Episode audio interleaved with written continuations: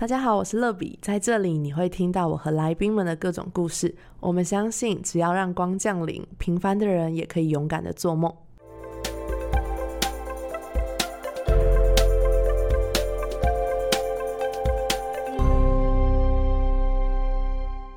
欢迎光临，我是乐比。今天真的超期待，因为这集节目我约到一个很可爱的学妹。我开始认识她的时候，她是我高中学校的热舞社社长，而且她不只是会跳舞哦，英文又好，还是学霸。我们一起欢迎 A 啦！Hello，大家好，我是 A 啦，目前在科技业服务，然后 AKA 完 美工程师。大家会不会听到这就想要转台啊？不会，不会，不会，就很好奇，因为工程师通常都会联想到宅男，哎，这样会不会有点刻板印象？还好还好，那你觉得工程师里面的男女比例大概多少？我觉得其实近年有越来越多女生的工程师在科技业里面，所以目前我自己觉得占比可能有三比七，快要到六比四的状况。哇，那真的蛮多的耶。对啊，嗯，因为以前都以为工程师是像那种物理系，可能全系一百个人只有五个女生那种，就是超悬殊。对啊，现在工程师好多。对啊，嗯，而且发现好像其实女生也没有不能当工程师。对，就是我其实以前在读书的时候也会觉得，好像女工程师这个角色就是很少人会担任。但是其实进到公司就发现，其实很多厉害的，不管是老板啊，还是重要的角色，也都是女生来担任。嗯，真的，今天真的很开心，你可以来到这个节目中，我们真的好久不见哎，超级久，超级久。上次好像还是在捷运站交换礼物这样。对，没错。就很夸张，超级久没有见。那今天其实约文心来上节目，也是因为我觉得他小小年纪，然后做过蛮多工作的，所以想要跟大家聊聊就是工作职场这回事。就是 A 啦，才二十几岁，就是真的是非常的年轻的。她履历很厉害哦，就有待过华硕电脑，然后最近又跳到台积电，所以真的很难想象，就是你是我心中那个高中小女孩。结果没想到我们现在已经可以聊到职场了。嗯嗯，那这个欢迎光临的节目，其实也是透过采访不同的来宾的人生经历，然后想要鼓励一些正在转换跑道或是寻找人生方向的人。所以，哎，那我想你可不可以稍微介绍一下你的工作经历？好，我是在硕士毕业之后，我就进入到科技业担任 PM 的角色。那之前有服务过像纯创光电，还有华硕电脑。在二零二一年年底的时候，也是意外的被挖角到台积电。那我目前是担任后段测试的制程良率分析。那这个名字听起来有点长，但其实跟前面 PM 的角色有点类似。但是我们又针对在品质良率方面异常的一些分析，有多了一个这个任务这样子。哦，哎，那我想要问一下，就是这个工作制程良率分析师听起来就是很专业。那你觉得它有限定什么科系才可以做吗？其实我进来之后有稍微研究一下学长姐他们的科系。那当然，如果你是理工背景的话，老板就会比较喜欢。但是如果你是像是统计呀，或者是有一些相关经验，其实也都可以担任这个角色。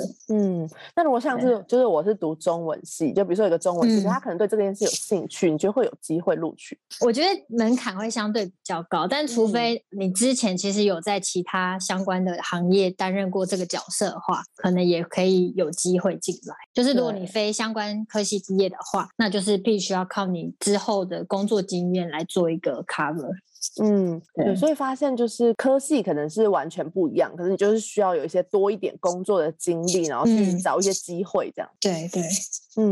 真的很酷哎，这个工作。你大学是读什么科系？怎么会开始做车用面板相关的工作？嗯，其实我大学是气管系，然后到硕班才是专攻在科技管理部分。那主要会接触到科技业，其实跟我研究所的教授比较有关，因为他也是从以前是科技业的员工，然后转战到学术界当教授。所以，我们大部分就是在我们研究室毕业的学生都是往科技。那担任 PM 这个角色，其实主要觉得我的个性就是比较外向、活泼，然后喜欢跟人亲近。所以那时候毕业的时候，其实就在找一些可以发挥我的优点。那时候刚毕业，有考虑过像采购啊，或业务，然后以及这个现在的这个 PM 专案管理等等的职务。那最终我觉得好像在 PM 这个角色上，可以比较多发挥我的擅长的东西，所以我就选择了担任 PM 的角色。这样，那我觉得。你是一个很有想法的人诶，就是对自己的生涯规划跟历程，就是已经认真清楚想过，对不对？对，但是其实我觉得就是不断的在摸索，就是在求学过程中，可能透过一些像实习的经验，可以实际去了解可能业界在工作的现实状况是什么，然后慢慢去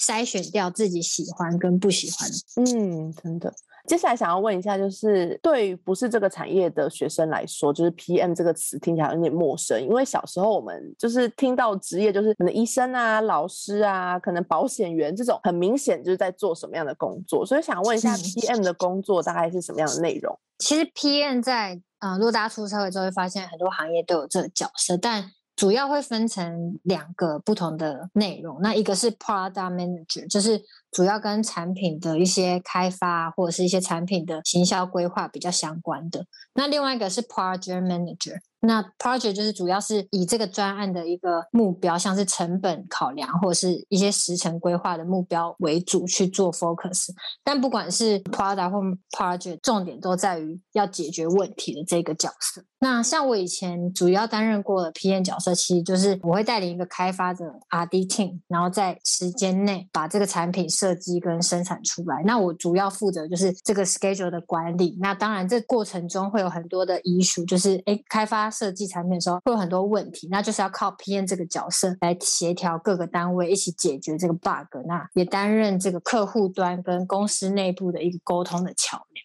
嗯，哇，这感觉是一个很重要的一个角色，因为是桥梁。对，所以如果没有你的话，可能客户跟公司就是会一直没有办法做出他们想要的东西。对，就是你需要去做两边的一个沟通的串接。嗯，那你当桥梁，有时候其实就是大家会看面子，就是因为我跟你熟，或是哦你是长官，所以我就多少听。可是我知道，就是担任桥梁很不容易。像你年纪这么小，又是女生，会不会觉得有时候可能研发人员或是客户，他们可能会有点轻看年纪小的人，或是他们可能不一定会理你或听你说的？有没有遇过这样子的困扰？我觉得会，尤其是刚开始上班的时候，就是你可能刚毕业，就是一个小妹妹刚进到职场里面，其实大家会觉得，哎，可能你很菜啊，或资历很浅，所以可能针对于你讲的话，或者是你下的指令，就不是那么的 focus 在上面。所以我觉得，就是你必须要在工作上更多一点努力，去让人家看见说，哎。其实你是有能力做好这件事情，就是觉得一开始需要花更多时间把你的才能表现出来，或者是让大家看到，哎，其实你是可以把这个东西做好的。嗯，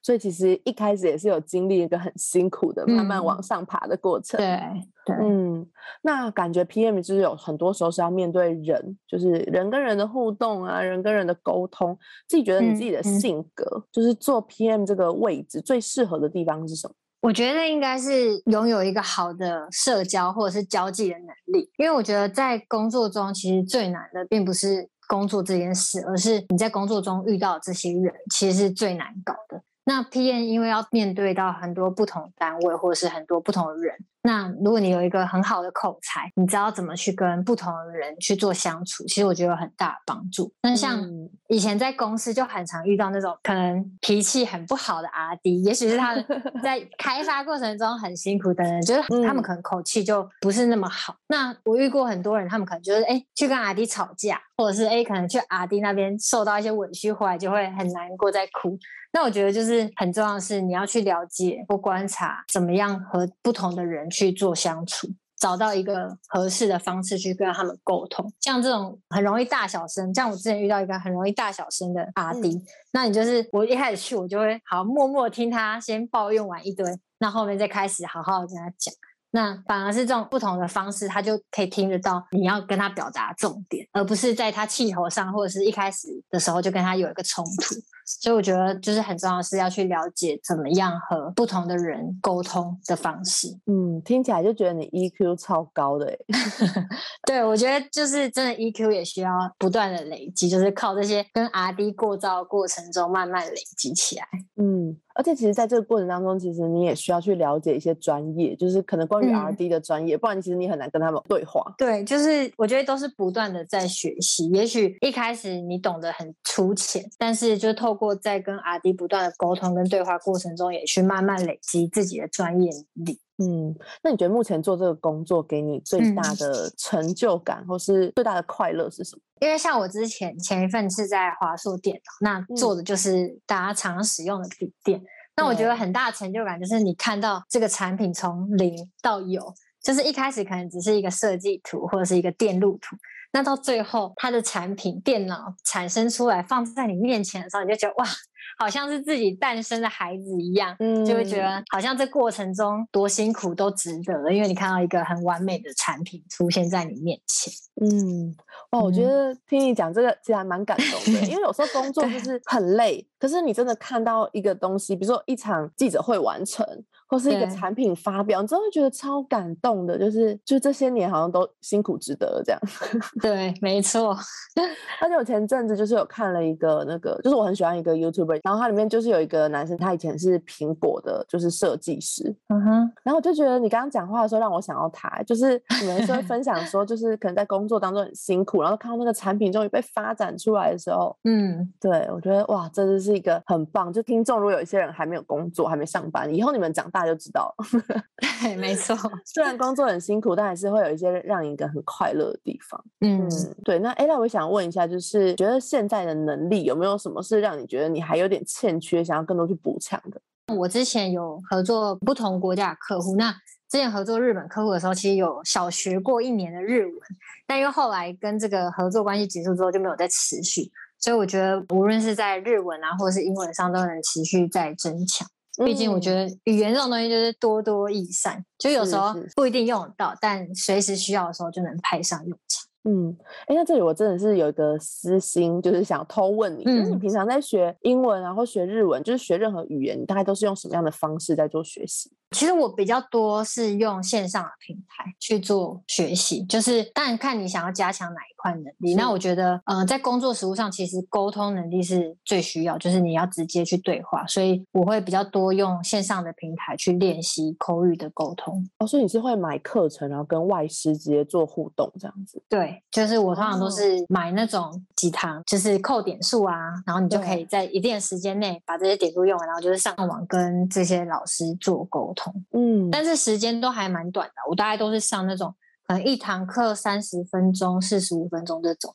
哦，对啊，所以其实短短的时间学习这样，嗯，哇，这样。感觉蛮好的哎，就是蛮有效率的，对，因为工作之后其实时间就不是很多，就要善用一下，嗯，那就是你觉得如果就是大家可能没有钱去上这些课程，那有没有什么比较更平易近人、这种免费的学习方式可以推荐给大家的？免费的话，我觉得像我自己会常常看一些国外网站的，不管是 YouTuber 啊，或者是说像是一些国外的部落格这种，就是你去看文字或者是去听，其实有一些蛮多线上的平台都有相关的资讯可以给大家使用。嗯，对，所以就发现一件事情，就是我刚刚就是问 A 啦这些问题，其实也告诉大家，就是其实每个人的资源都是差不多的，只是你有没有真的有心想要去学这件事情。当你真的想学的时候，我觉得就是你会找到各种方法去完成你想做的事情。嗯嗯，因为我觉得 Ella 给我的感觉就是一个很棒的女生，就是我常常看到你一直在突破你自己。嗯哼，对，虽然我们很少见面啦，但我有时候觉得，就是看到你的 IG 或是你分享的一些东西，我就觉得你是一个，其实我觉得你应该也遇到很多困难跟很多挑战，但是我总是觉得你可以用很乐观，然后就是很有冲劲，然后很正面的人生态度去面对你遇到的很多挑战。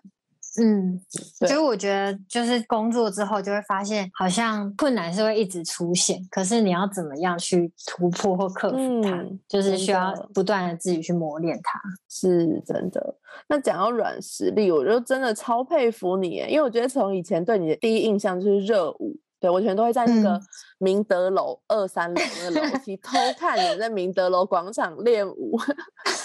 对，然后一开始对你的印象就是热舞，然后后来就是看你可能有一很长有户外活动，就是可能会去爬山啊，嗯，去你是我记得是不是也有去潜水啊？对，浮潜，对对对。好像有看到你也有玩那个就是 海上的，然后前阵子就是还可以以前啦，就哦真的是两年半以前还可以出国的时候，嗯，那你也是蛮常会有一些出国啊，就是样样都有你的身影，所以想问问你是怎么样就是增进你的软实力，规划你的生活。嗯，我觉得就是勇于尝试，就会发现其实自己有很多不同的可能性。对啊，像刚刚讲到出国，其实我以前有一些不管是出国实习啊，或者是交流的一些机会，就我一开始也都没有想过说，哦，我好像会去参加到这些活动。但就是可能看到，哎，学校布告栏有一些活动的资讯，我就觉得啊，不然就去试试看。所以就我觉得就是需要呃多一点尝试，或者是踏出第一步这个动力。嗯，那像这几年我比较尝试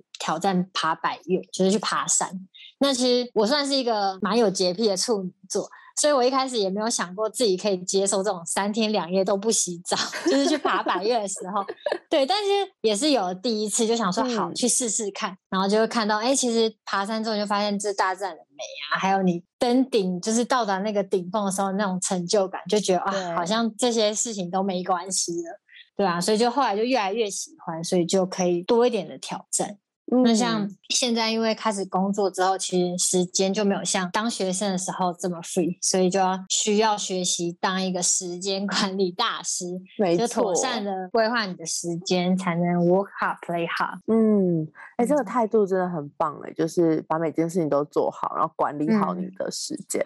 哎，那我想偷偷问一下，就是 ella 你自己爬百越，目前有爬过哪些百越啊？啊，其实我觉得我百越不算多，但是就有有加一些小百越。嗯，那如果是真正就是有被登录在百越的话，应该像奇来南华，嗯，然后大小坝尖山，对对，然后大小坝尖山其实它其实一共有四座啊，但名字我有点忘记了，就比较经典的是这些。然后其他一些小百越就是可能像高岛纵轴啊，或者是年月线。然后最近上次还有去俊大山，对，俊大山也是，对对对。俊大山感觉好像蛮陡峭的，对。但俊大山它现在就是单工就可以完成，所以算是比较简单一点。哦，嗯。是，就是我最近做 podcast 之后也采访过蛮多的人，然后有好几个来宾也都是有在爬山。那其实我也是因为他们有在爬山，然后我也看了一些有关山的那个小散文，所以就觉得就是我其实蛮憧憬的哎。嗯，而且你刚刚说你以前也是不能接受三天两夜不洗澡，因为我我本人也是，所以我目前都还没有踏出勇敢的第一步，就想说可以有一些单攻的山，好像可以先试试看。嗯嗯，就那种要住宿要野营的那种，我就觉得有点害怕。嗯，我觉得一开始也是都从那种一天的行程，然后慢慢的好两天一夜，然后最后三天两夜，慢慢来。好，OK。因为我真的看到嘉明湖，嗯，我就觉得超美，我好想去哦。然后我后来去查才发现嘉明湖很硬哎。对，但我过完年之后就要去挑战嘉明湖了，也是三天两夜。对，因为我这时候其实就是觉得很美，就是哇，怎么爬个山，然后里面还有一个湖，就觉得超想去的。对，结果我朋友就跟我说，嗯，你确定吗？啊！可是我住三屋的时候有老鼠哦，那我就 哦，没错，就真的要克服很多，就是生活上本来便利的事情，到山上都变得很困难了。对，然后可是我就觉得不洗澡，我就想了好久，就应该是可以。然后想到老鼠之后，我就又把，就是又整个就是把我浇不洗，他整个泼一桶冷水这样。好了，我希望我今年可以先从一些这种免月线这种比较简单，但免月线好像也是要住嘛，对不对？两天一夜。记得对，就是比较简单的话，就两天一夜。但如果你要去散散步，也是可以，就是可能不要完走完全程，也是可以单攻这样。哦，OK OK，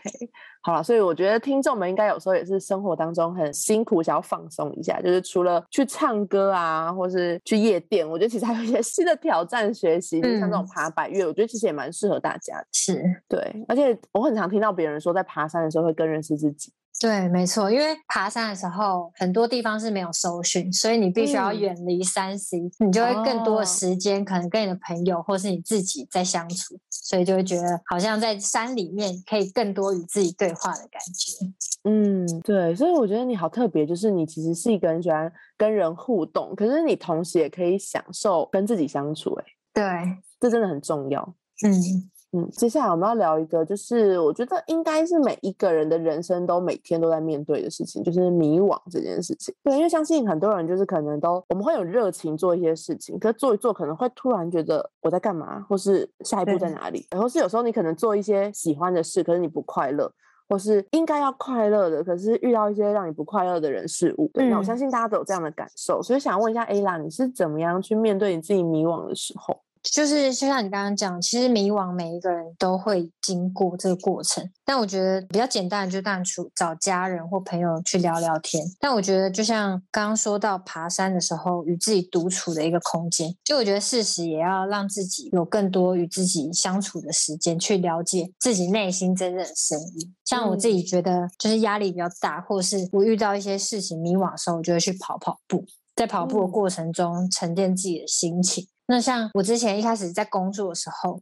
就是可能听众也有一些。可能要刚毕业准备工作的时候，就会发现好像在工作中跟实际以前学的是差很多。就可能你在职场上要面临的不只是要学很多新的东西，可能还要学习怎么跟老板相处，怎么跟你的同事相处。其实很多时候会发现自己好像做的不够好啊，或者是可能今天跟老板报告，然后达不到老板的满意等等的，就是会有一些觉得很困惑或者是不知所措的时候，我就会去跑跑步，然后在跑步的过程中去想想看，好，今天我做了什么事，有什么方法可以让下一次做得更好，去反思一下可以改善的方式。那你透过在跑步的过程中，就让自己的身心也都放松。嗯。对，我觉得你面对压力跟迷惘的方式是偏健康，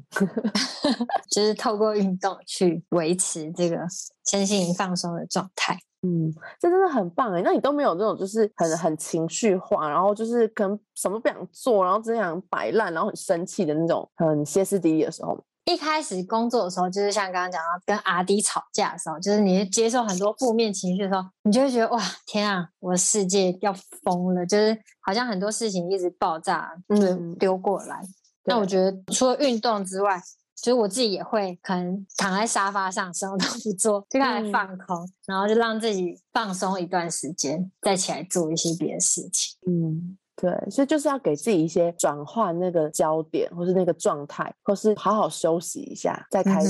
嗯，对，因为我之前听过一句话，就是说凡事都要先处理情绪，再处理事情。嗯，没错，这真的很重要。那今天真的很开心，你可以跟我们分享很多，就是有关于 PM 这个工作。那这里有一个就是额外想要问你的，就是可能在你刚毕业的时候是怎么去找到第一份工作，然后后来可以到百大企业，然后这么有名的企业去工作。呃，其实我觉得一开始大学生或者是研究生刚毕业的时候，比较多会有一些像校园征才的活动，就是会有不同的科技公司或公司等等到学校去做一个征才的。那时候可以就是透过一些问卷填写，留下一些方式，让公司来找你。那另外一个就是比较简单，就是一零四，就是一般的人力银行上面去更新你的履历。那我觉得其实这些履历每个公司的老板其实都看得到，但是就是你需要在你的自传啊，或者是你履历资料上面填写完整的，而且是有吸引力的一些内容。让老板可能看了就觉得，哎，好像这个人蛮有趣，想要找他来面试。嗯，对，所以其实方法跟大家好像知道的是差不多，只是就是差在你有没有真的好好去执行这些我们本来就知道的事情。没错，对，所以也祝福每个听众，就是可能你已经想很久了，就先不要再想了，赶快去行动吧。嗯，好，那最后呢，就是因为我记得 Ella 以前有跟我分享，我记得是大学的时候吧，我们有一次就突然联络起来，然后你就突然跟我分享说你变成基督徒了，我就是整个很惊讶又很开心，所以我想要听听你就是如何变成一个基督徒，因为以前我可能对你的印象是热舞，然后热舞就会感觉比较爱玩，就是 可能感觉就是跟信主感觉就是嗯怎么就中间好像有点连不起来，所以就听到你信主的时候，我 真的觉得。哇，就是好开心哦，然后也蛮感动的，所以 想听听你的故事。嗯，其实我信主的经历，我觉得蛮奇妙又有点好笑，因为一开始是我的大学好朋友，他就是小时候就是基督徒。那在大学的时候，他们教会在学校有一个社团，那每周三中午都会邀请一些学校的基督徒的学生，还有一些基督徒的朋友们来一起吃饭，然后唱唱诗歌啊，或读圣经之类的。那我好朋友就像你刚刚讲，可能觉得说，哎，ella 可能就是都在跳舞，或者是哎，好像很外 向，就是对这种好像不会有感兴趣，所以他一开始其实都没有找我去。对，那直到有一次。嗯，我们班有一个同学，他本来答应要去吃饭，那临时取消了，所以我同学就想说，他们那个聚会都有订午餐，然后就多了一份，所以他想说，不然就问问看我要不要一起去吃一个便当。嗯，然后我就想说，嗯，如果有免费的便当，那当然是好啊，一定要去啊。所以就因为这个免费的便当，就种下我成为基督徒的这个种子。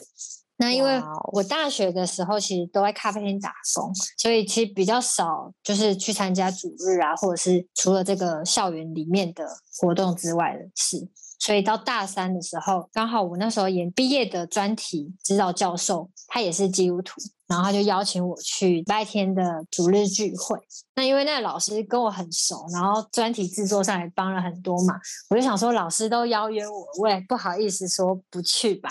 所以我就去了那个聚会。嗯那没想到那天聚会的时候，就其实也是跟一般主日聚会一样，就是可能大家唱唱诗歌啊，然后分享一些基督徒信主的经历等等的。但那一天我就觉得心里面就是特别感动，就是可能在唱诗歌的时候就觉得哇，这个歌感觉 touch 到我内心深处的感觉，就很想哭。然后嗯听完他们的分享的时候，也觉得好羡慕，就是觉得啊，好像这些基督徒的生活就是有神的陪伴，是一件非常美妙的事。嗯所以在那场聚会之后，我就主动说，因为我想成为一个真正的基督徒，哇哦，所以就从大概二零一五年四月的时候受洗，一直到现在都七年了。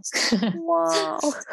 哇，时间过得好快哦。对啊，嗯，没错，我听到你的故事，觉得真的是有一点好笑，又觉得很奇妙。对，竟然是因为一个便当的开始。没错，对我觉得，其实那时候听到你的故事的时候，很激励我，因为我有时候在传福音的时候，我也会在想，嗯哎、这个人感觉好像可以哦，哦，这个人感觉应该没兴趣，然后就会自己去帮他们预设立场，就是要不要邀嗯约这个人，要不要邀约那个人。但是我就是听到你的故事的时候，就是我每次要邀约一些看起来就是比较外向、活泼，然后可能会就是在一些就是 social 场合走跳的朋友，就以前都会有点害怕，其实。然后后来我就一直想着你，我就想说，ella 都可以，ella 都一个 便当就可以幸福，一一首诗歌。所以我那时候就以前我可能会比较不好意思邀约大家来教会，我就说、有活动要不要来？可是我后来都很直接，我就会说，嗯，ella 我们有教会有个活动，就是很想邀请来看看，然后我嗯都会直接问，就想说反正我就问嘛，那他要不要来的决定权在他身上，就不关我的事了。对，所以我就觉得真的很感谢，就是生命当中可以遇到你这么特别的朋友，就是我觉得你是一个超级有想法，然后超级有智慧，然嗯后对，然后你连信主的经历都很激励我，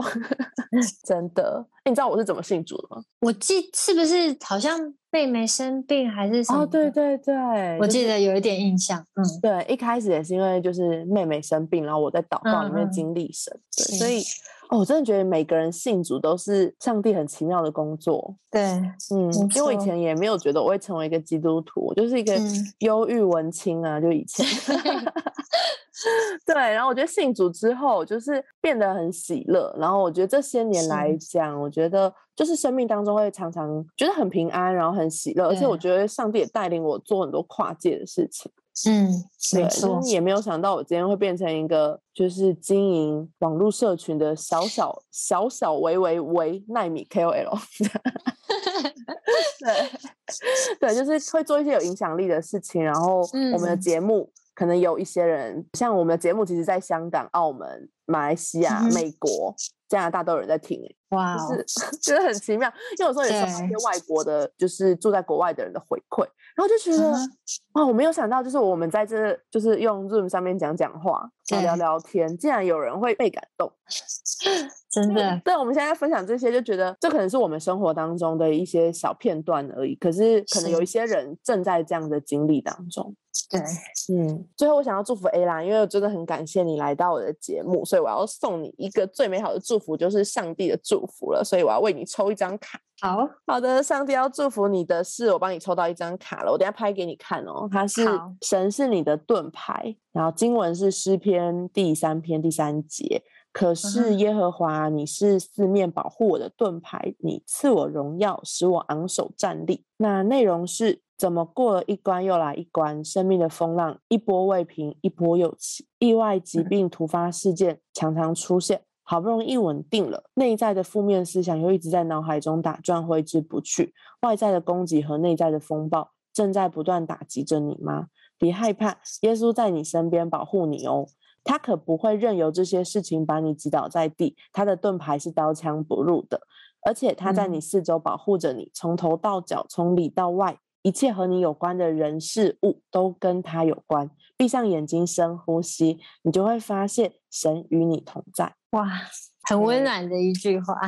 真的，我觉得盾牌嗯真的是一个很棒的一个保护。对，我之前也一直很被圣经当中一句话安慰，就是它是我们四面的盾牌。嗯就觉得哇，上帝是你完完全全的保护，没有任何一丁点空隙是会被攻击、被仇敌搅扰的。没错。嗯，我真的很开心，今天可以邀请到 Ella 来分享有关于她的生命、跟她的工作，还有一些价值观。嗯，今天收到要来录这个 podcast 的时候，就是分享工作的这个过程，很有感触，想要分享一段我很喜欢的经节，是圣经里面箴言第十六章九节，